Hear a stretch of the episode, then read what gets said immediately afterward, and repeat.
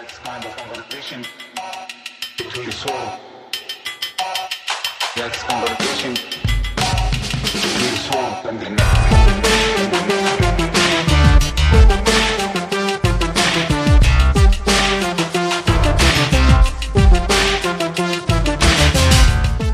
Prestige heads, and welcome to American Prestige. I'm Danny Bessner, coming from hailing Los Angeles, and I'm here as always with my friend and comrade, Derek Davison. And Derek is going to bring us the news, and not only is he going to bring us the news, but we're going to start with the new, new, new, new, new, new, new, new. Coco, Coco, Coco, Coco. War, war, war, war, war, war, war, war, war. So, Derek, what's going on in the new Cold War? Uh, well, it's not happening here because it's uh, sunny and 75 degrees here in uh, Northern Virginia. So uh, sorry about the hail, but uh, nice. We're, let's do 20 minutes on nice weather. here. yeah, so there's a few things. Uh, the uh, big tension this week has been over. Uh, started on Sunday actually when Anthony Blinken, the Secretary of the S- Secretary of State, did all of the uh, Sunday network Sunday morning news shows. Uh, really uh, must have been thrilling because who who wouldn't want to do all those shows? Uh, to to say that uh, the U.S. government has information. Now he has didn't say what that information was, suggesting that China is on the verge of arming Russia, basically sending weapons to the Russian military to support the war in Ukraine. Uh, now Biden met over the weekend with uh, the senior Chinese diplomat Wang Yi uh, at the Munich Security Conference. Apparently, uh, stressed to him that this would not be looked upon favorably by the United States if China were to take this step. Uh, it's of course only the United States that's allowed to flood Ukraine with weapons. It's I, I don't know what this evidence is. Uh, the Chinese government has denied it uh, very snappily. Uh, came back on Monday. The foreign ministry noted uh, that it's the U.S. that's dumping weapons into Ukraine and it is therefore not qualified. Uh, this is their quote: "Is not qualified to issue any orders to China."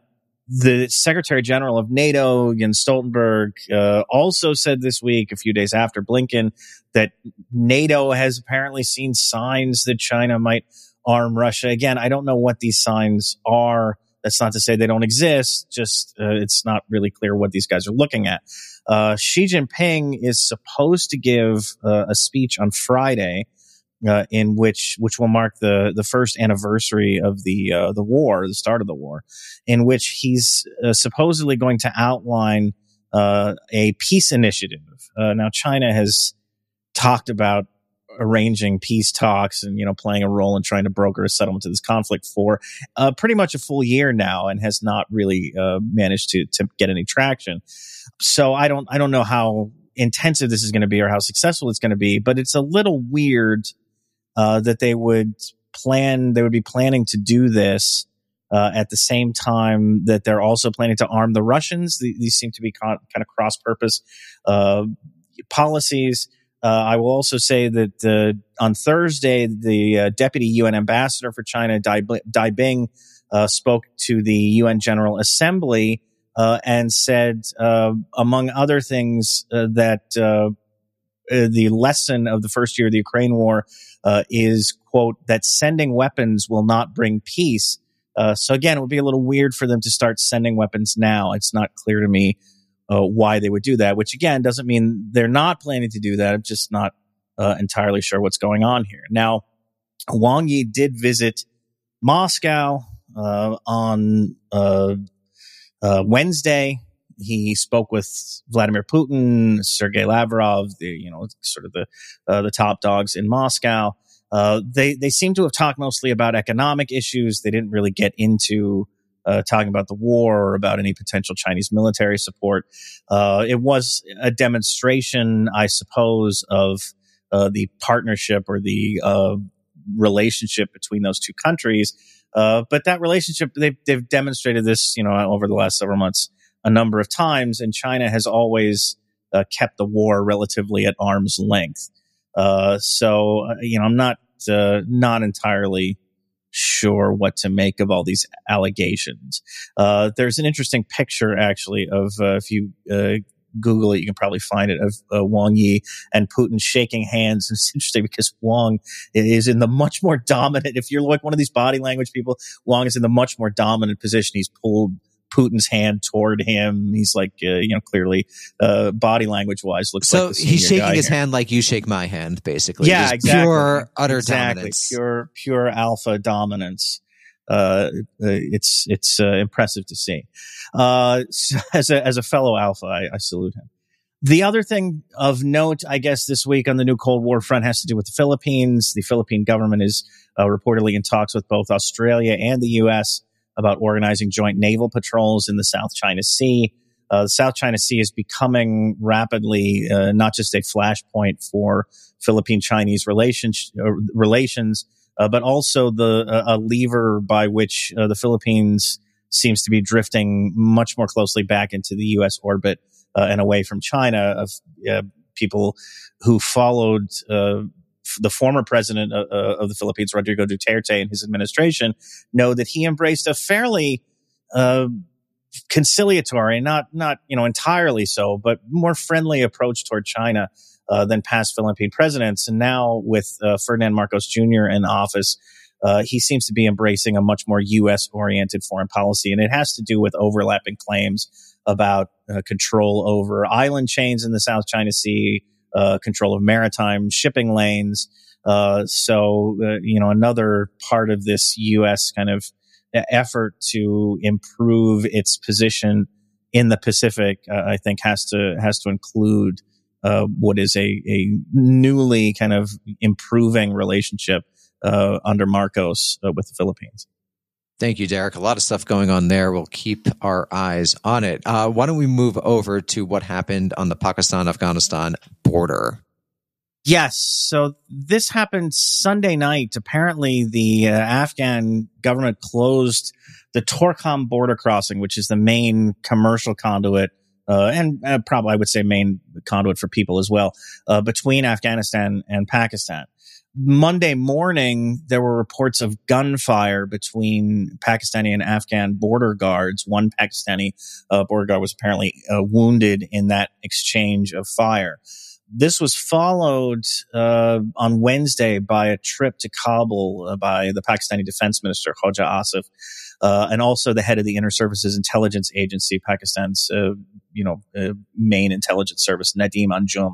Uh, they met with the Deputy Prime Minister for Economic Affairs, Abdul Ghani Baradar, and whatever they talked about, they seem to have agreed to reopen the border crossing. So as of uh, I believe Thursday, uh, both countries had agreed to reopen that crossing. There were thousands of trucks apparently just like stuck in line, uh, waiting to cross on either side. So uh, this should be uh, good for the, the the people trying to do some commerce, uh, at least.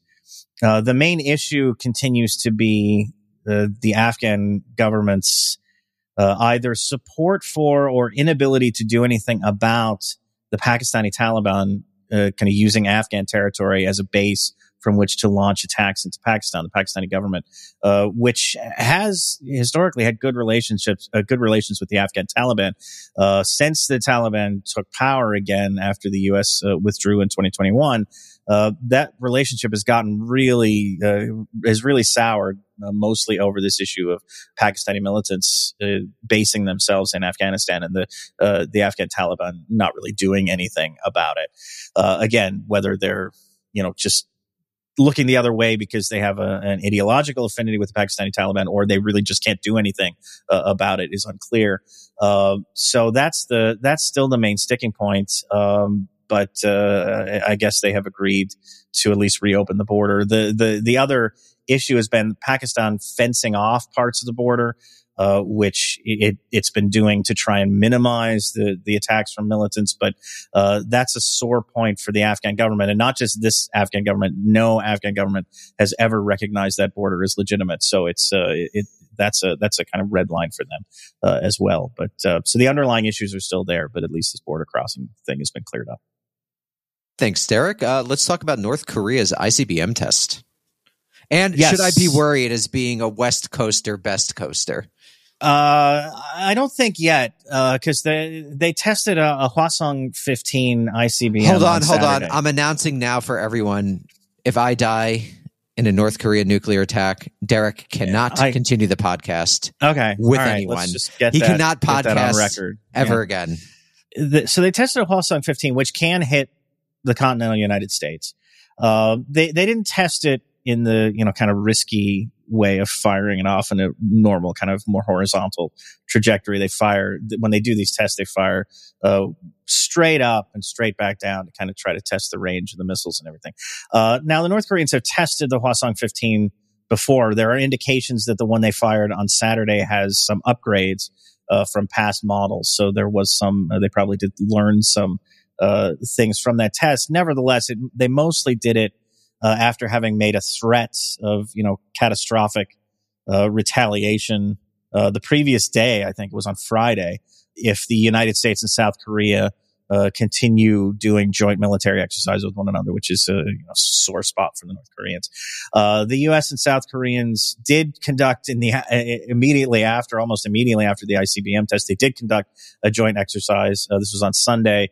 Uh, the U.S. also, at the same time, conducted a joint uh, bomber exercise with the Japanese self defense force, which is really a military, but they they have to call it something else. Uh, that prompted North Korea to fire off a couple of short range weapons, either rockets or short range ballistic missiles on Monday morning. Uh, they also referred in their statement about that launch. They refer to the Pacific Ocean as a firing range, which doesn't sound great.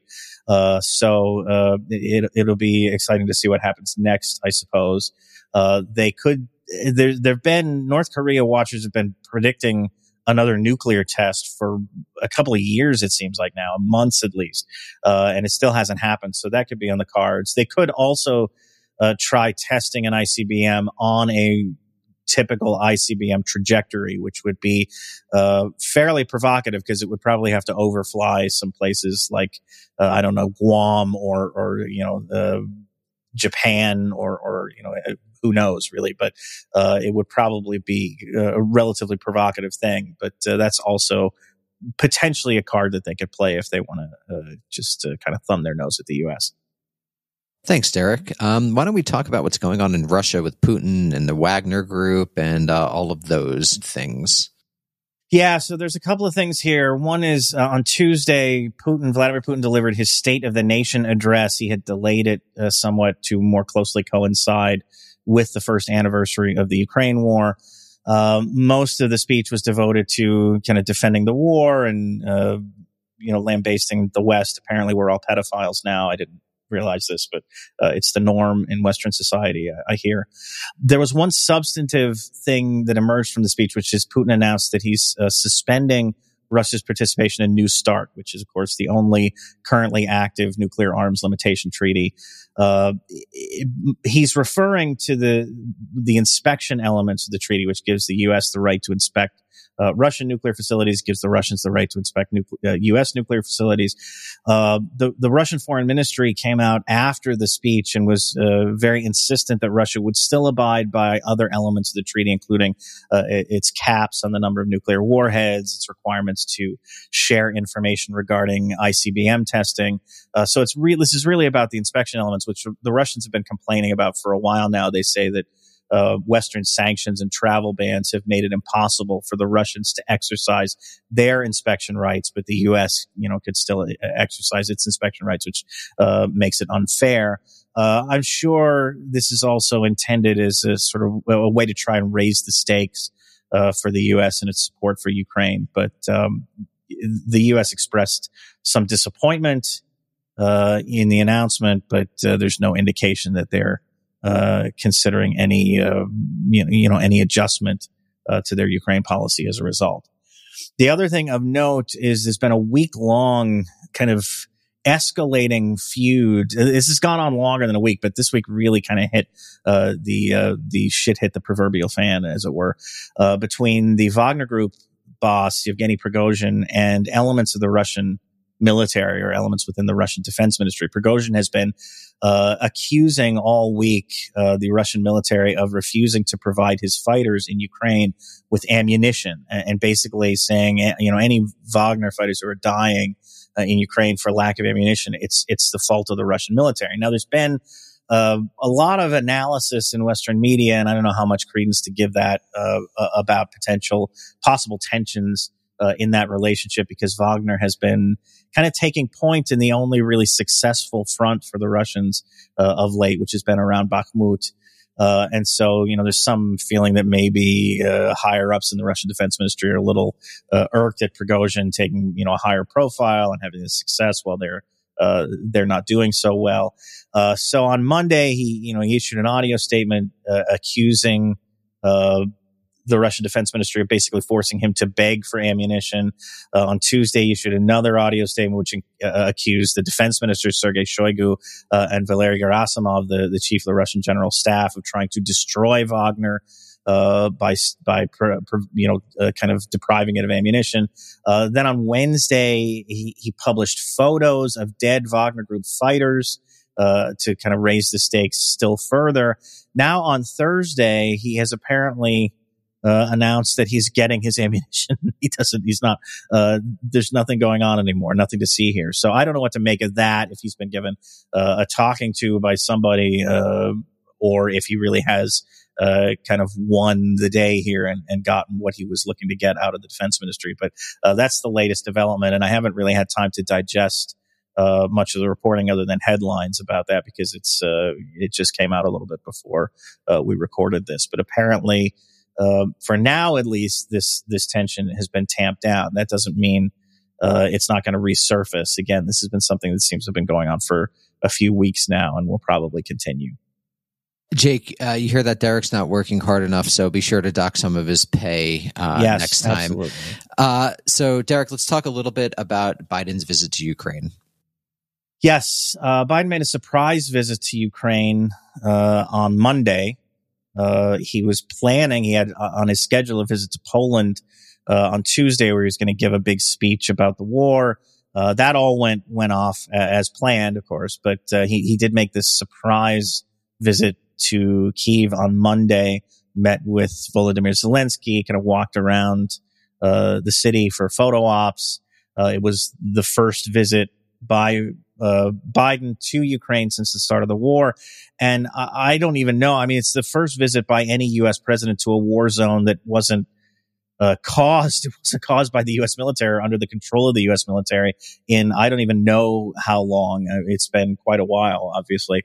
Um, at, at, the very least, he's the first president, first U.S. president of the 21st century to to visit such a war zone.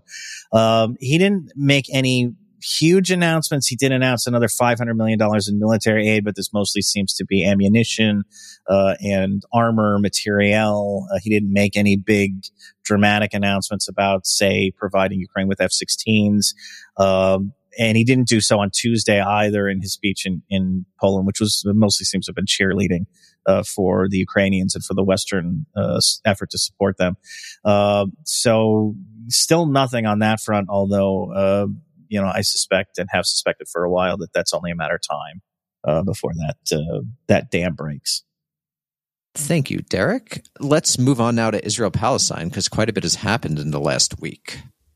Yes. So uh, on Monday, uh, I guess we could do this chronologically. On Monday, the UN Security Council adopted a statement. It's not a resolution. Uh, resolutions are quote unquote binding. Uh, nothing the UN Security Council or any other part of the UN does is actually binding in any sense that it grammatically would make sense. Uh, but by UN standards, resolutions are binding. Uh, this was a statement which is not binding. It uh, said it, it, basically condemned Israeli settlement activity in East Jerusalem and the West Bank. Uh, said it dangerously imperils the viability of the two-state solution uh, which we're still flogging, I guess, based on the 1967 uh, lines. Uh, it expressed concern and dismay with the Israeli government's decision earlier this month to retroactively legalize nine settler outposts in the West Bank. Uh, the reason that this was done as a statement and not a resolution is because the U.S., despite agreeing with all of this in a uh, technical rhetorical sense, would have vetoed a resolution. Uh, so it was redrafted as a statement uh, the Israeli government reacted angrily, but there's really nothing uh, else to it. Now, this is this is relevant to a point I'll make uh, in a moment. But what happened uh, next uh, was we can fast forward, I guess, to Wednesday. Israeli forces killed at least 11 Palestinians uh, and wounded uh, over 80 others, uh, possibly as many as 100 or even more than that, uh, during an arrest raid in Nablus. Uh, they apparently went in to attack a home with the, with two Palestinian Islamic Jihad commanders inside. that drew a crowd. Israeli officials say, of course, per the usual script, that their forces came under attack while they were doing this. Uh, they themselves were not initiating any attack, despite the fact that they were raiding this uh, this house. Uh, they reacted in self defense, purely self defense. Uh, there were no casualties on the Israeli side. At least four of the Palestinians who were killed were civilians. The two uh, Islamic Jihad commanders were both killed, along with uh, at least one Hamas fighter. Uh, this is the uh, deadliest Israeli operation in the West Bank since the Second Intifada, which uh, took place in the early 2000s. at the rate this Israeli government is going, it probably will be surpassed fairly fairly quickly. Uh, it makes for at least 62, I think, or 63 at this point, Palestinians who've been killed by Israeli Israeli forces so far in 2023, uh, and it was large enough. The incident was was significant enough that it drew a response from Gaza, from Palestinian Islamic Jihad, which fired, um, I think, six rockets uh, out of Gaza early Thursday morning. The Israelis responded as they always do with airstrikes uh, on a couple of Hamas sites in Gaza. Uh, there are no casualties on either side of this, at least none that I've seen reported. So that's, you know, again, kind of, uh, but, but there's always the potential for this to, uh, these kinds of exchanges to flare up and become something much bigger. Uh, the other development of note on Thursday is that uh, the Israeli finance minister, uh, Bezalel Smotrich, uh, was given official uh, control over management of the settlements in the West Bank on Thursday. Now, he's finance minister. Management of the settlements has always been uh, conducted out of the defense ministry because the entire West Bank uh, has to date been administered under military rule by the Israeli government. Smotrich demanded a special post special sub ministry post in the defense ministry uh, to give him control of the settlements in his coalition, as part of his coalition deal uh, with Benjamin Netanyahu. So uh, he now is the main uh, authority over the West Bank settlements.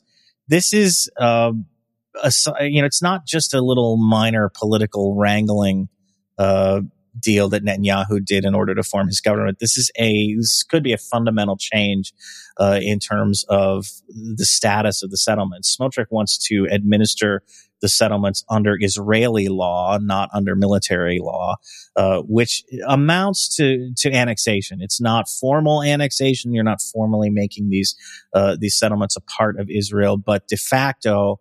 Uh, it does. It separates them from the rest of the West Bank, and it it makes them uh, the responsibility of the civilian Israeli government rather than the military. That's a that's a huge uh, change in status and potentially one that um, you know again uh, to the extent that people are still talking about the two state solution uh, and about settlements uh, as the UN did earlier this week. It's it's a step away again from from and I believe ever. Biden did in the national security strategy too. There's the U.S. government's position right. is still two states. Yes, yeah. it's still it still maintains this thing, but it's impossible, and it's impossible. It's even anyone who studies it on any uh, side if, says it's impossible. It just shows if, they don't care. It just shows right. they don't care. To my to my mind, they don't. Yeah, really it's a rhetorical. They, they think it's, it's over basically, and they're just right. going to side with Israel. I mean, my extremely pessimistic take on this whole issue is that the U.S. government decided within the last ten years my guess is after Obama that this thing is done and they're not going to do anything and they're going to stay there for two states and that's basically it.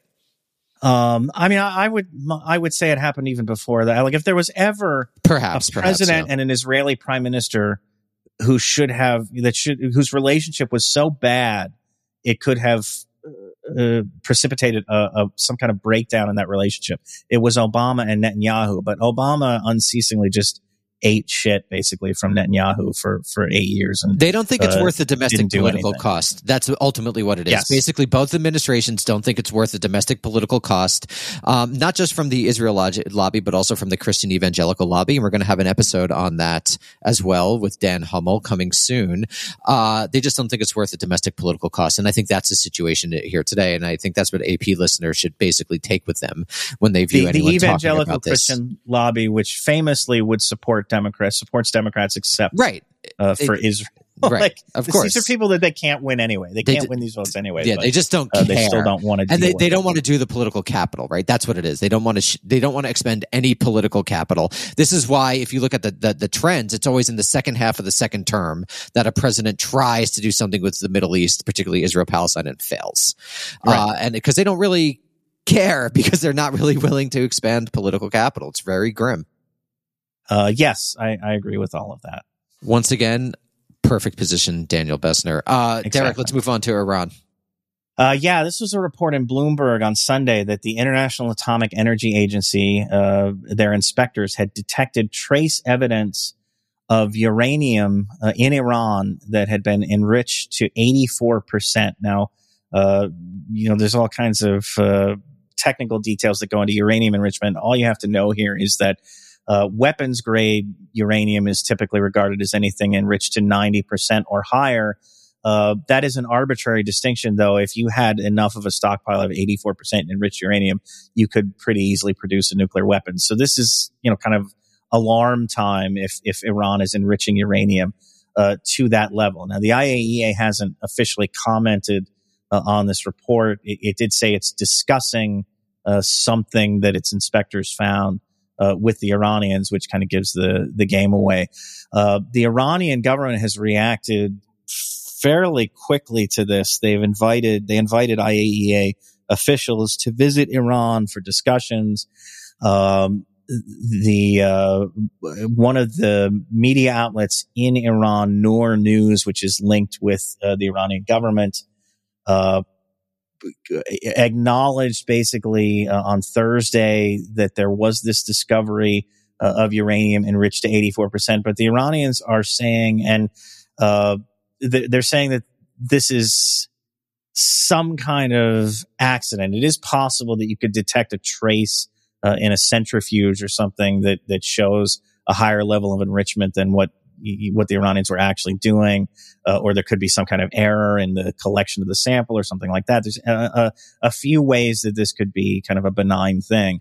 Uh, and that's what the Iranians are saying. And, uh, you know, I don't know, you know, maybe they're, they're lying, of course, but the Iranians have never really been shy about saying, yes, we're enriching uranium to a higher level now. I mean, they've gone as high as 60%, uh, and been, you know, very open and public about it because they feel like that puts pressure uh, on the U.S. to try and revive the, the nu- the 2015 nuclear deal.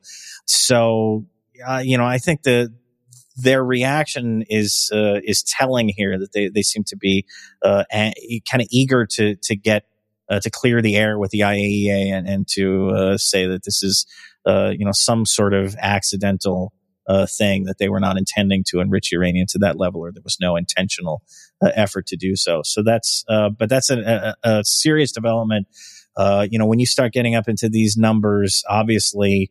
Uh, I do not believe the Iranians are pursuing a nuclear weapon, but the U.S. government, as a matter of policy, does. The Israeli government, as a matter of policy, does. And when you get reports like 84% enriched uranium, and we discovered this in Iran, uh, that gets to, to levels that could trigger some kind of military response. So um, it is uh, definitely something to watch and, and an area of concern, I would say.